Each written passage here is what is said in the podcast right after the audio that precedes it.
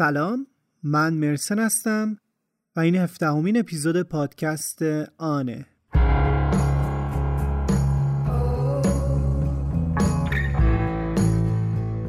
پادکستان پادکستیه که توی هر قسمتش داستان واقعی آدم‌ها رو تعریف می‌کنیم تا سعی کنیم خودمون رو جاشون بذاریم.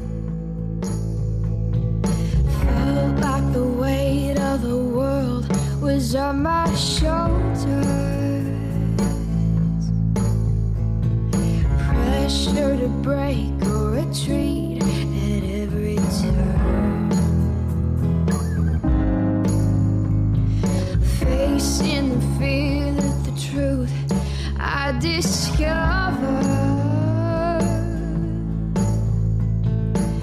no telling how all this will work out, but I've come too far to go back now. I am looking for freedom, looking for freedom. این سومین و آخرین قسمت داستان مردگان حرف نمیزننده. اگه دو قسمت قبلی رو گوش ندادین، لطفاً برگردین و اول اونها رو گوش کنید.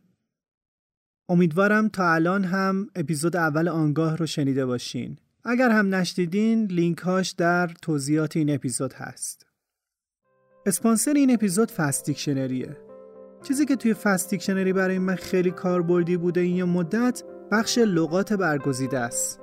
کلماتی که میخوام بعد دوباره تکرار کنم یا واسم مهم هستن رو به اونجا اضافه میکنم تا بعداً ریویوشون واسم راحت‌تر باشه.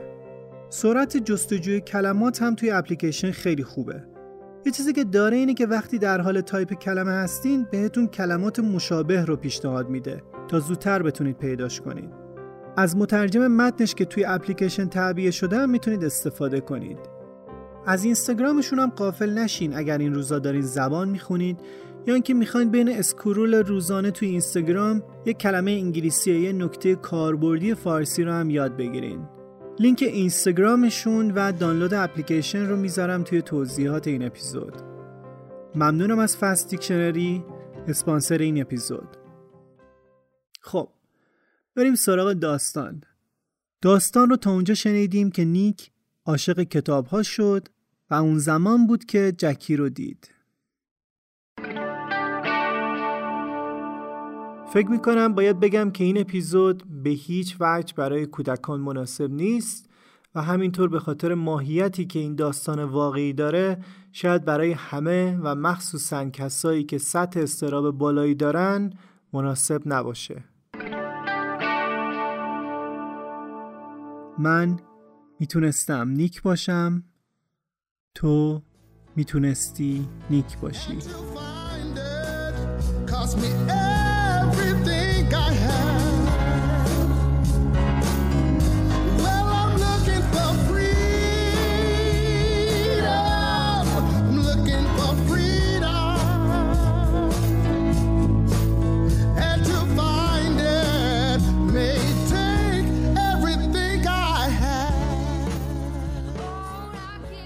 اون زمان که عاشق کتاب‌ها شده بودم، به طور معجزه‌آسایی جکی رو دیدم. جکی شیفر، یه زن سی و یک ساله، اهل پیتسبورگ پنسیلوانیا بود.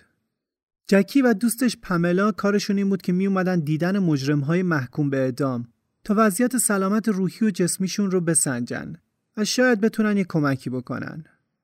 اونا چند هفته اومدن زندان تا پنج مجرم محکوم به اعدام رو ملاقات کنن. من نفر پنجم بودم. واقعیت اینه که دیدار این دو نفر با چهار مرد دیگه خیلی شبیه به هم بود. همشون از وضعیت ناجور زندان، از حال و روز بد و زندانی بودن میگفتن. اما من هر بار با پاملا حرف میزدم، احوال دخترش رو میپرسیدم و از گفتگو لذت میبردم. بعدش دیگه کلن رومو میکردم سمت جکی. با جکی حرف میزدم و سعی میکردم خوشمشرب، اجتماعی و مثبت باشم. من نمیتونستم مثل اون چهار نفر دیگه از زندگی چرکین زندان بگم، چون من شاد بودم. شاد. جکی هفته‌های بعدش دوباره برگشت و ماه‌های بعدش. مایل‌ها رانندگی میکرد و هر هفته میومد و ما دیدار میکردیم. حس علاقه متقابلمون به هم تمام فضا رو پر می‌کرد. عجیب بود. در ارتباط با جکی بود که چیز عجیب و متفاوتی درباره خودم فهمیدم. چیزی که هر مجرم محکوم به اعدامی که توی سن بیست و چند سالگی وارد زندان میشد و قرار بود توی سن سی یا چهل سالگی اعدام بشه برای صدق میکرد. من یه مردم و میتونم از دید یه مردی رو تعریف کنم. احتمالاً برای خانوما هم همینطوره. داستان اینه که تا یه جایی میتونی به عنوان یه مرد رشد کنی و بعدش این زنها هستن که میتونن بهت آموزش بدن که جلوتر بری. یعنی دیدن خودت در آینه چشم یه زنه که یه مرد رو رشد میده و تبدیل میکنه به اون چیزی که واقعاً هست یا ممکنه باشه. اونه که از کیفیت‌های تو میگه، بهت احترام میذاره و اون حس رو بهت میده که جنسیت خودت رو متوجه بشی. اما اگر بخوام واقعیتش رو بگم، در عین حس شعفی که از این ارتباط داشتم، احساس کثیف بودن میکردم. احساس ناجور بودن. میدونی دلم نمیخواست، شاید هیچکی دلش نخواد، که اون زندانی باشه که یه زن آزاد بهش دل بسته. به من، مجرم محکوم به اعدام با صد و پنج سال محکومیت بیشتر. چهار ماه از دیدار با جکی گذشته بود. دیگه کم کم از چشم همدیگه میتونستیم یه چیزایی رو بخونیم، از اون حسایی که به گفتنش نیازی نیست. اون موقع بود که چشمم خورد به یه روزنامه. هر چقدر که از کتاب‌ها خوشم میومد، از روزنامه‌ها میترسیدم. ولی این یکی تیترش من رو جذب کرد. معجزه دی ان ای، آزادی مجرم پس از چند سال. جالب شد. رفتم سراغش و حالا که دیگه سماجت در خوندن پیدا کرده بودم، تا آخرش رو خوندم و از این دستاورد جدید حسابی شگفت زده شدم.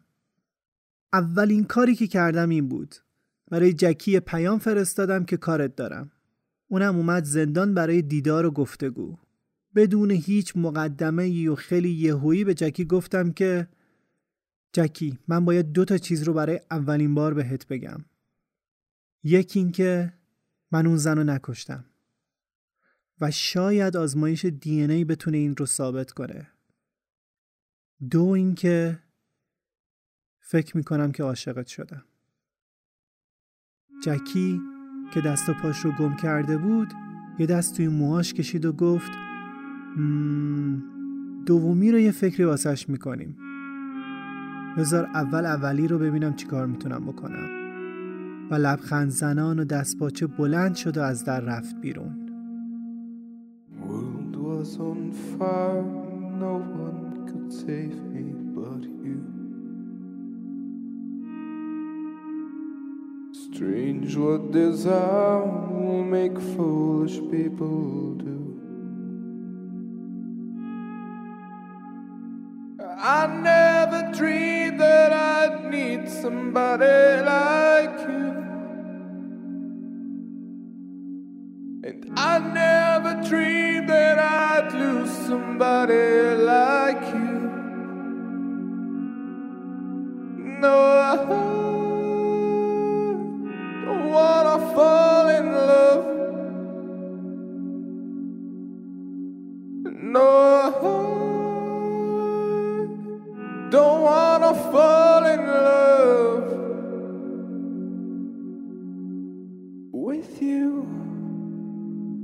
بعد از خوندن این مقاله انگار که کلید سلولم دستم باشه، حس می‌کردم خیلی راحت میتونم بیگناهیم رو ثابت کنم.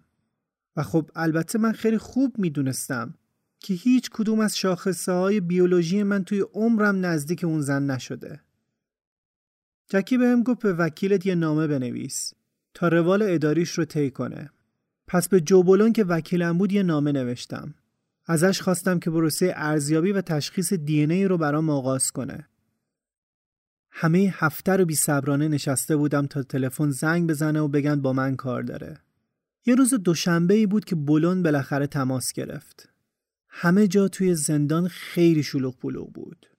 سر و صدا اجازه شنیدن صداش رو به هم نمیداد. من داشتم از هیجان جون به لب می شدم. اما بعد از شنیدن حرفاش انگار هم می شنیدم هم نمی شنیدم. به هم گفت که تمام شواهد و مدارک مربوط به مقتول و محل حادثه از بین رفتن. من فریاد کشیدم که یعنی چی؟ من هنوز تو این زندانم وقتی هیچ شواهدی برای این قضیه وجود نداره؟ خیلی بلند به هم گفت خفه شو تا واسط بگم. من ساکت شدم و اونم انگار که از روی یک متنی چیزی بخونه شروع کرد به توجیه کردن و گفتن کلماتی که دیگه من نمیشنیدمشون. یه سکوت وحشتناک توی اون قیل و قال توی سرم ایجاد شده بود. یهو به خودم اومدم، به بلون گفتم تو گوش کن، یادت میاد اولین باری که اومدی دیدن من چی گفتی؟ به هم گفتی تو گناهکاری و این به خاطر شواهد و مدارک و ادله محرزیه که در دادگاه ارائه شده. حالا به هم بگو، حالا که میخوام بیگناهیم رو ثابت کنم، اون همه شواهد لعنتی محرزی که میگفتی کجان؟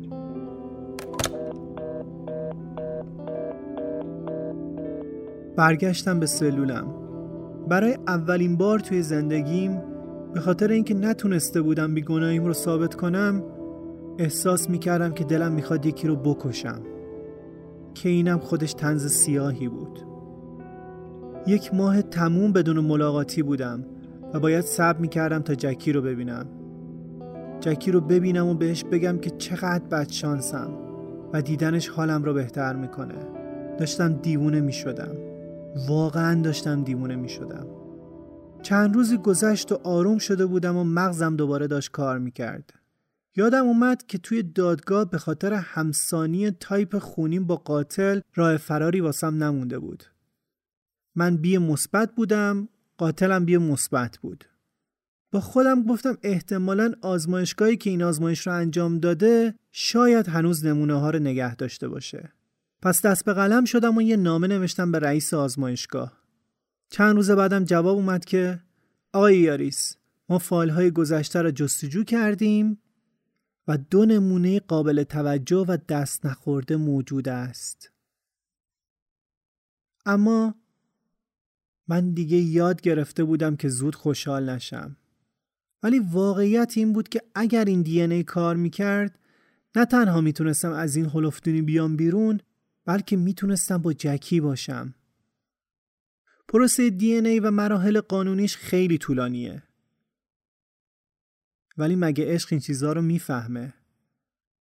عشق یعنی همه چیز همین الان.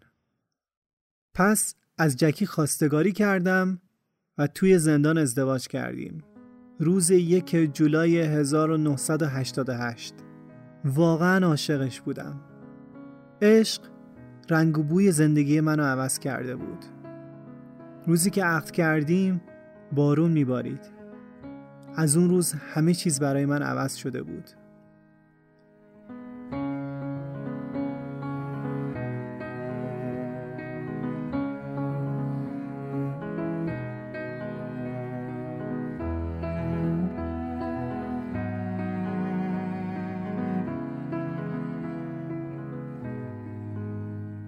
توی سلول بودم و بوی خاک نمناک به بینیم میرسید و همین رو هم قبلا اینطوری احساس نمی کردم.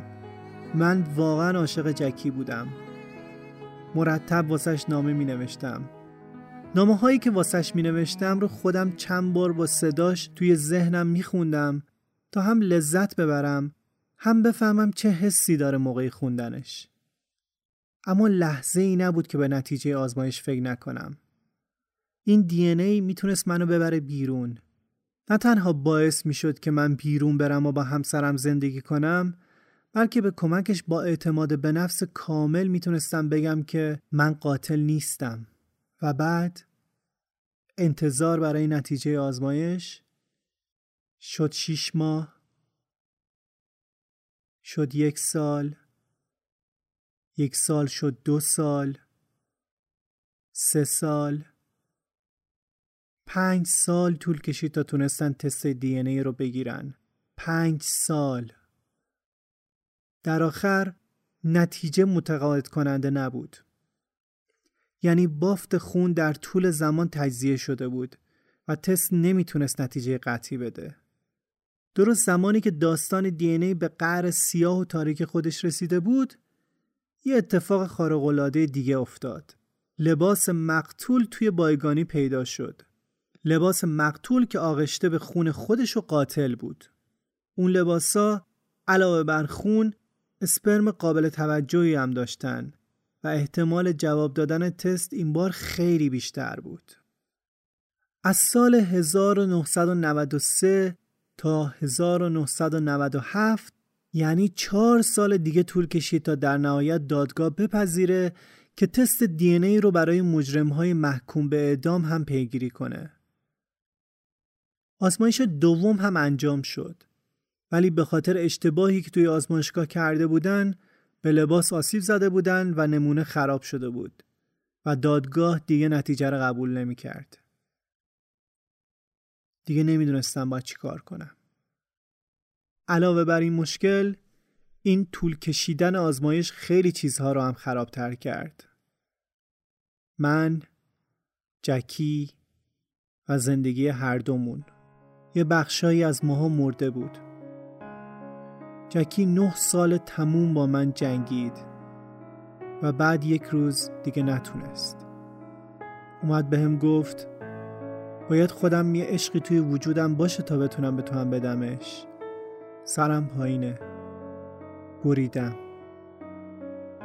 و رفت.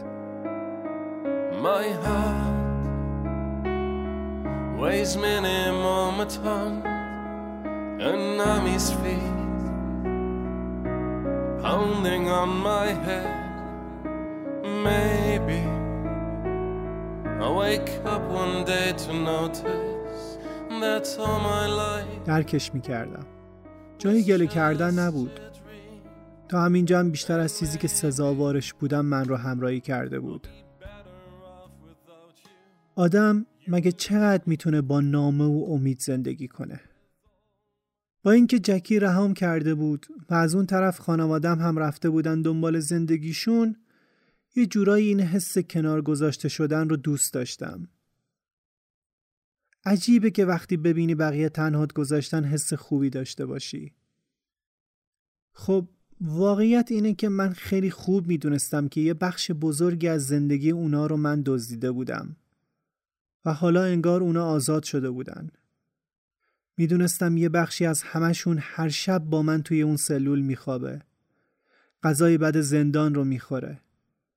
میدونستم هر بار که بهشون خوش میگذره به این فکر میکنن که الان حال من چطوره. سفر نمیرن تا این رنج رو با من شریک باشن. اونها هم با من توی زندان بودن و حالا که این حس برای اونها کمتر شده بود، منم حس سباکی می کردم.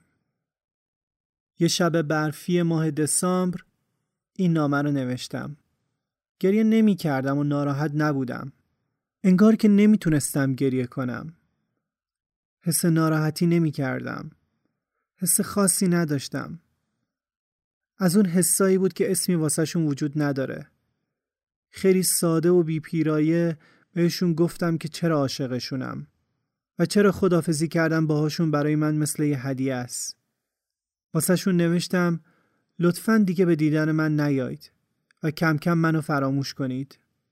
انگار که من در زندان رو برای کسایی که دوستشون داشتم و کنارم حسشون می‌کردم باز کردم تا برم بیرون. و از پشت در رو قفل کردم و از پشت میله ها واسه شون دست تکون دادم. من میدونستم که دیگه لازم نیست جکی برام بجنگه. دنبال نامه و کپی و اجازه و این حرفا بره. میدونستم که اون میتونه آزاد باشه. یکی از ما میتونه آزاد باشه. یکی از ما.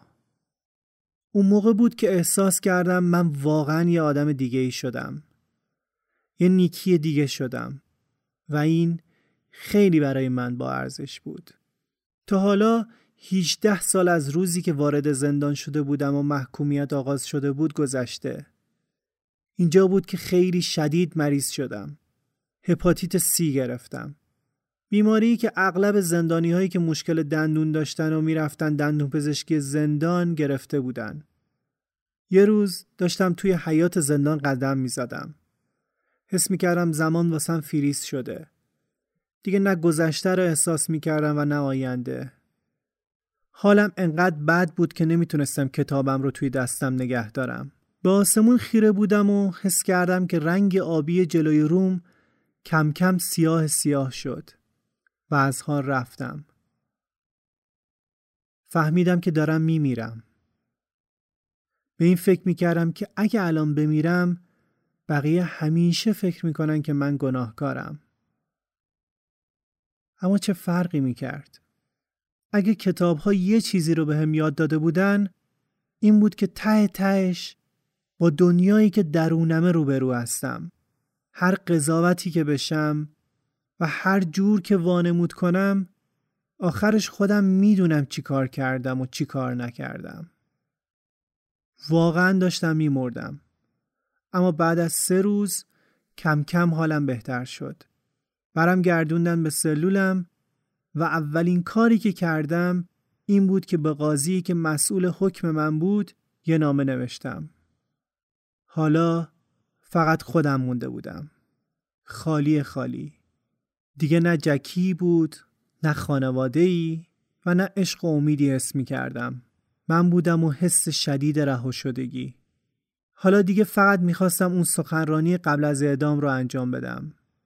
به قاضی نامه نوشتم که به عنوان آخرین حقوقی که یه مجرم محکوم به اعدام داره درخواست میکنم که موعد اعدام رو زودتر اجرا کنن. امضا کردم و فرستادم. آگوست دو هزار و دو. طبق این قانون اعدام من باید حد اکثر تا سه ماه بعد از رسیدن درخواستم به دست قاضی اجرا میشد. وقتی نامه به دست قاضی رسیده بود، دستور داده بود تا وکلای من جمع بشن. میخواست بدونه که چرا یه نفر که پونزده ساله که داره تلاش میکنه با دی ان ای ثابت کنه که بیگناهه، حالا درخواست اعدامش رو داده.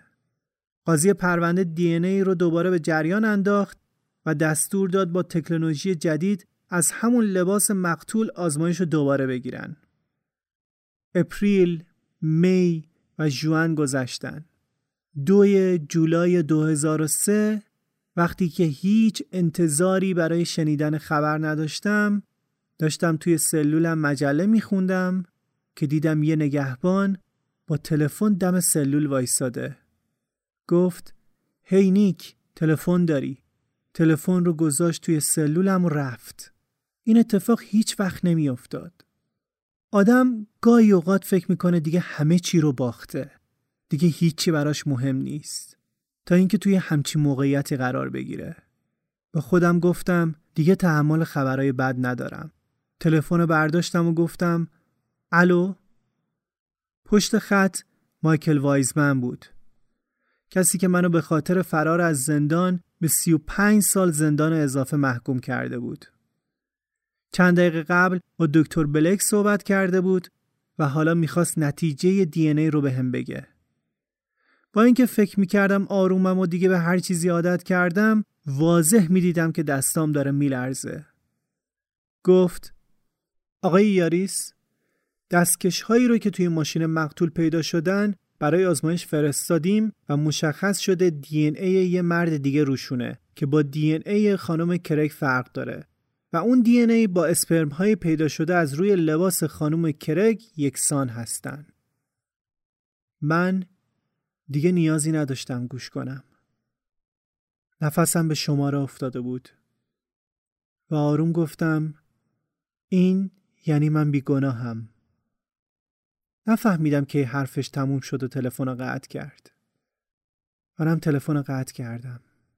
نگهبان اومد تلفن رو بگیره و من رو دید که آروم اشکام دونه دونه داره از گونه‌هام میاد پایین. پرسید: چی شده نیک؟ من چی میتونستم جواب بدم؟ چی میتونستم بگم؟ فقط سرمو تکون دادم و گفتم: هیچی. هیچی. اومد جلو، تلفن برداشت، بازومو گرفت و گفت: پاشو. پاشو برو یه دوش بگیر، بهتر میشی. منم حولمو برداشتم و با دمپایی لخ و لخ رفتم سمت حموم. بدنم کرخت شده بود. وقتی رسیدیم به حموم، نگهبان یه صندلی گذاشت زیر دوش، همینطوری با لباس من رو نشوند اونجا، دکمه دوش رو زد و رفت. من چند تا نفس عمیق کشیدم و با تمام وجودم زدم زیر گریه. به پهنای صورتم اشک می ریختم. من پونزده سال این بغض رو داشتم، شاید بیست و یک سال، شایدم از بچگیم. وقتی که می رفتم حموم و سعی می کردم غمی که اشک نمی شد رو از تنم بشورم. دوران بچگی من خیلی زود از خوشی‌های ساده کودکانه فاصله گرفت.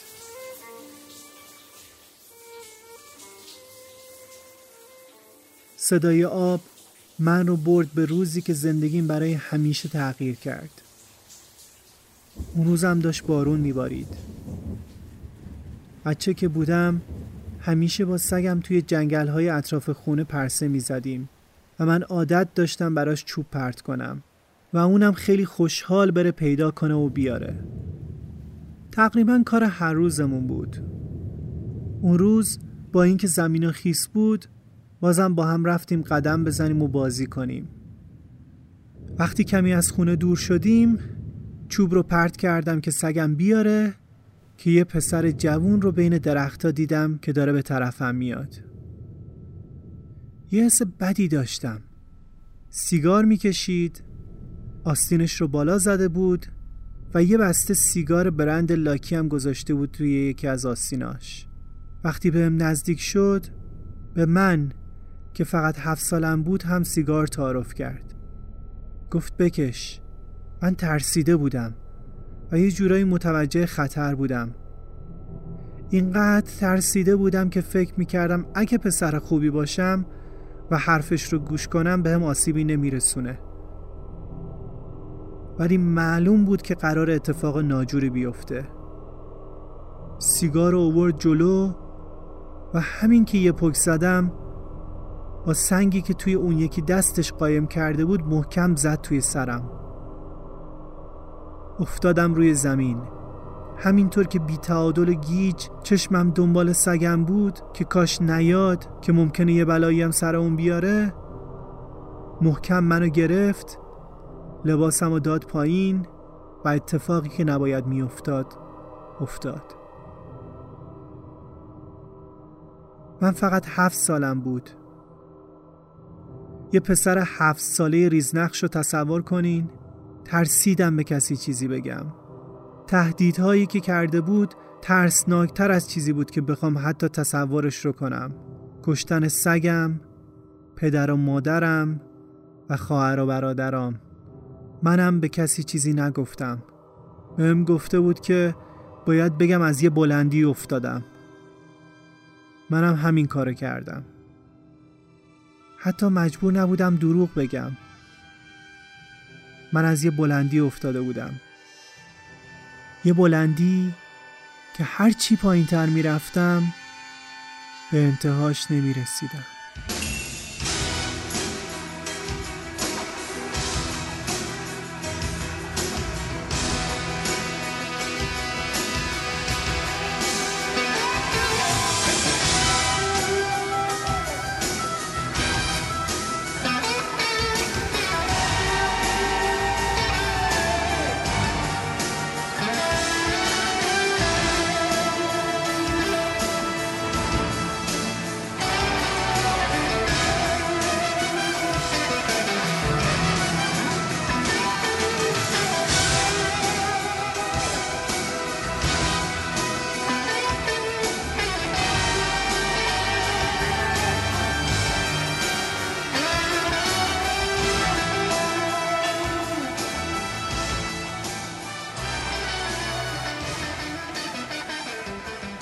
بعد از اون هیچی دیگه مثل قبل نشد، به خصوص که یه ضربه شدید به سرم خورده بود. من به پدر و مادرم چیزی نگفته بودم و سالها بعدم که گفتم همه بهم میگفتن چرا همون موقع نگفتی. ضربه‌ای که به سرم خورده بود به مغزم آسیب زده بود و باعث شده بود اختلال در خوندن و نوشتن و حرف زدن پیدا کنم. همون افیژیا. بعدن توی دوره نوجوانی و چهارده پانزده سالگی بود که فقط میتونستم خشم زیادم رو از اون ماجرا توی وجودم حس کنم و از نظر بقیه یه بچه مشکل دار محسوب میشدم. کسی که رفتار پرخطر داره و به نظر میرسه مستعد بیشترش هم هست. مواد مخدر رو هم از همون دوره شروع کردم. ولی حالا اینجا توی حموم زندان انگار ته اون چاه عمیقی بود که توش افتاده بودم. دیگه رسیده بودم. حالا باید بلند می شدم و سعی می کردم بالا برم. از روی صندلی بلند شدم، دوشو بستم و رفتم سمت سلولم. وقتی رسیدم دم سلولم دیدم که خالیه. همه چیزامو از سلولم برده بودن. کتابام، نقاشیام و وسایل راحتی که داشتم. هر چیزی که بود. نگهبان اومد. گفت منتقل شده به بلوک دیگه. بلوک اچ. و من میدونستم که بلوک اچ مربوط به مجرمهای روانپریشه. واقعا نمیفهمیدم چه اتفاقی داره میفته. رفتم پیش رئیس گاردهای زندان و توضیح خواستم. ازش پرسیدم که میدونید دارید با من چی کار میکنید؟ جواب داد ببین به ما خبر دادن که شما بیگناه بودین. آقای یاریس، بعد از تجربه‌ای که شما در این زندان و زندانهای قبل داشتین ما نمیتونیم جون کارکنان زندان رو به خطر بندازیم.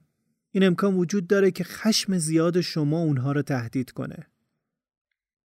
و من رو منتقل کردن به یه سلول خالی توی بلوک اچ که توش فقط تخت خواب، بالش و یک روانداز بود.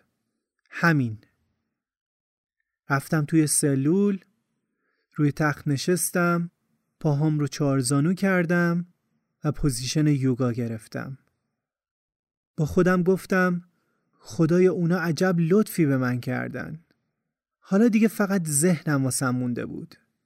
نشستم و شروع کردم به رویا پردازی. تو دلم گفتم من قراره یه زندگی فوق‌العاده داشته باشم. قراره خونه و ماشین بخرم. قراره که یه دختر رو ملاقات کنم. عاشقش بشم.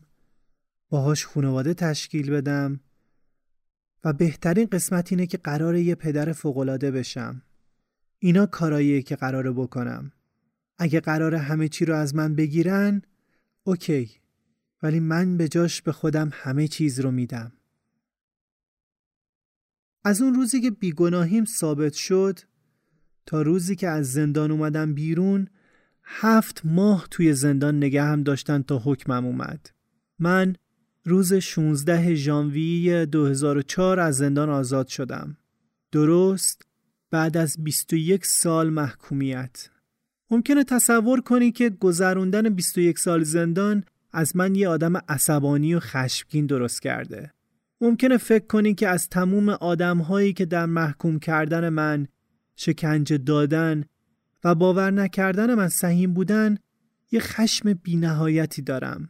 واقعیت اینه که نه، عصبانی نیستم. این بیست و یک سال من رو با خودم آشتی داد. شاید میشد داستان من طور دیگه ای باشه. اما اینطوری شد. میدونی وقتی وارد زندان شدم یه عملی بیچاره بودم که جای سوراخ‌های سوزن روی بازوش دیگه خوب نمی‌شدن. این سالها از من یه انسان بهتر ساخت. آدمی که خودش رو دید، کمی‌ها و کاستی‌ها و بدبختی‌ها رو دید و با کمک کتاب‌ها سعی کرد درستشون کنه. و گاهی به این فکر می‌کنم که اگر من رو زودتر اعدام کرده بودن، هیچ وقت بیگناهیم ثابت نمی‌شد. این داستان نیمه تموم چقدر بد تموم می‌شد.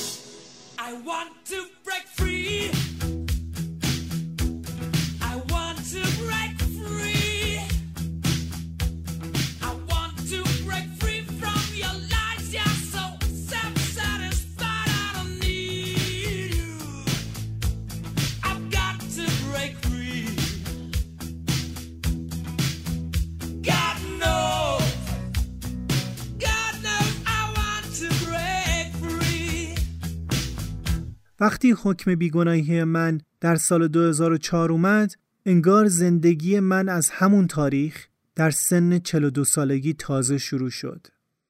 بعد از آزادی با یه خانم زیبا توی انگلستان آشنا شدم.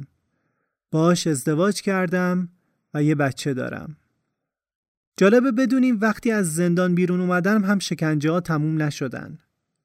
گاهی فکر میکنم سالهای بعد از بیرون اومدنم از تمام سالهای زندان بیشتر بهم سخت گذشته.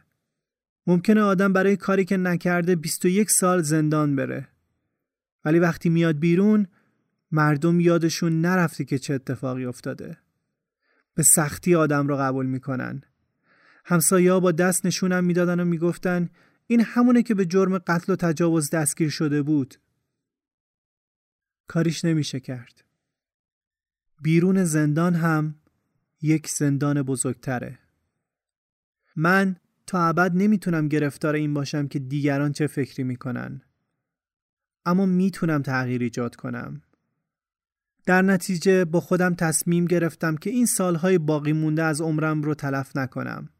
قدرت تکلم من خیلی خوب شده بود و حالا میتونستم اون کاری رو که بهش فکر کرده بودم انجام بدم. من تصمیم گرفتم داستانم رو بگم. به خیلی انگیزه بدم و اجازه ندم اتفاقات گذشته به نحوی برای یکی دیگه تکرار بشه. میدونی من یک تصمیم خیلی بزرگ گرفتم. تصمیم گرفتم به جای اینکه همه چیزهایی رو که برام اتفاق افتاده شخصی کنم و فقط به خودم فکر کنم، قضیه رو بزرگتر نگاه کنم.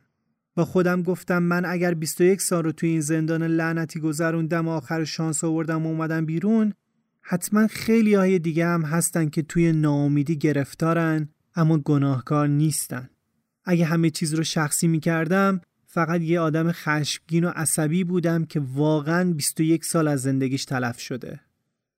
همین چند وقت پیش بود که یه عکس پیدا کردم از دوران نوجوانیم که با بیست و هفت نفر از هم محله‌ای هام گرفته بودیم. الان من تنها آدم زنده توی اون عکسم. همه اونها به نحوی فوت شدن. اووردوز مواد مخدر، مریضی، قتل و کلی دلایل دیگه. به نظر من نمیشه به اتفاقهای زندگی یه برچسب زد. اینکه بگی خوبه یا بده. فکر میکنم اگر این ماجرا خاکستریه، به خاطر اینه که من سعی کردم توی زندان آزاد باشم. برای اینکه نذاشتم به هم بگن من چی هستم و چی نیستم. همین من رو نجات داد. من این موضوع رو شخصی نکردم چون یه عالم آدم دیگه توی زندان ها هستن که بیگناهن. تا الان تونستم صد و پنجاه نفر رو از اعدام نجات بدم و نجات بیست و دو نفرشون دقیقاً به شیوه آزمایش دی ان ای بوده. بعد از اینکه آزاد شدم ازم پرسیدن به نظر تو معنی آزادی چیه؟ پاسخ من به این سوال اینه: پیدا کردن دلیل.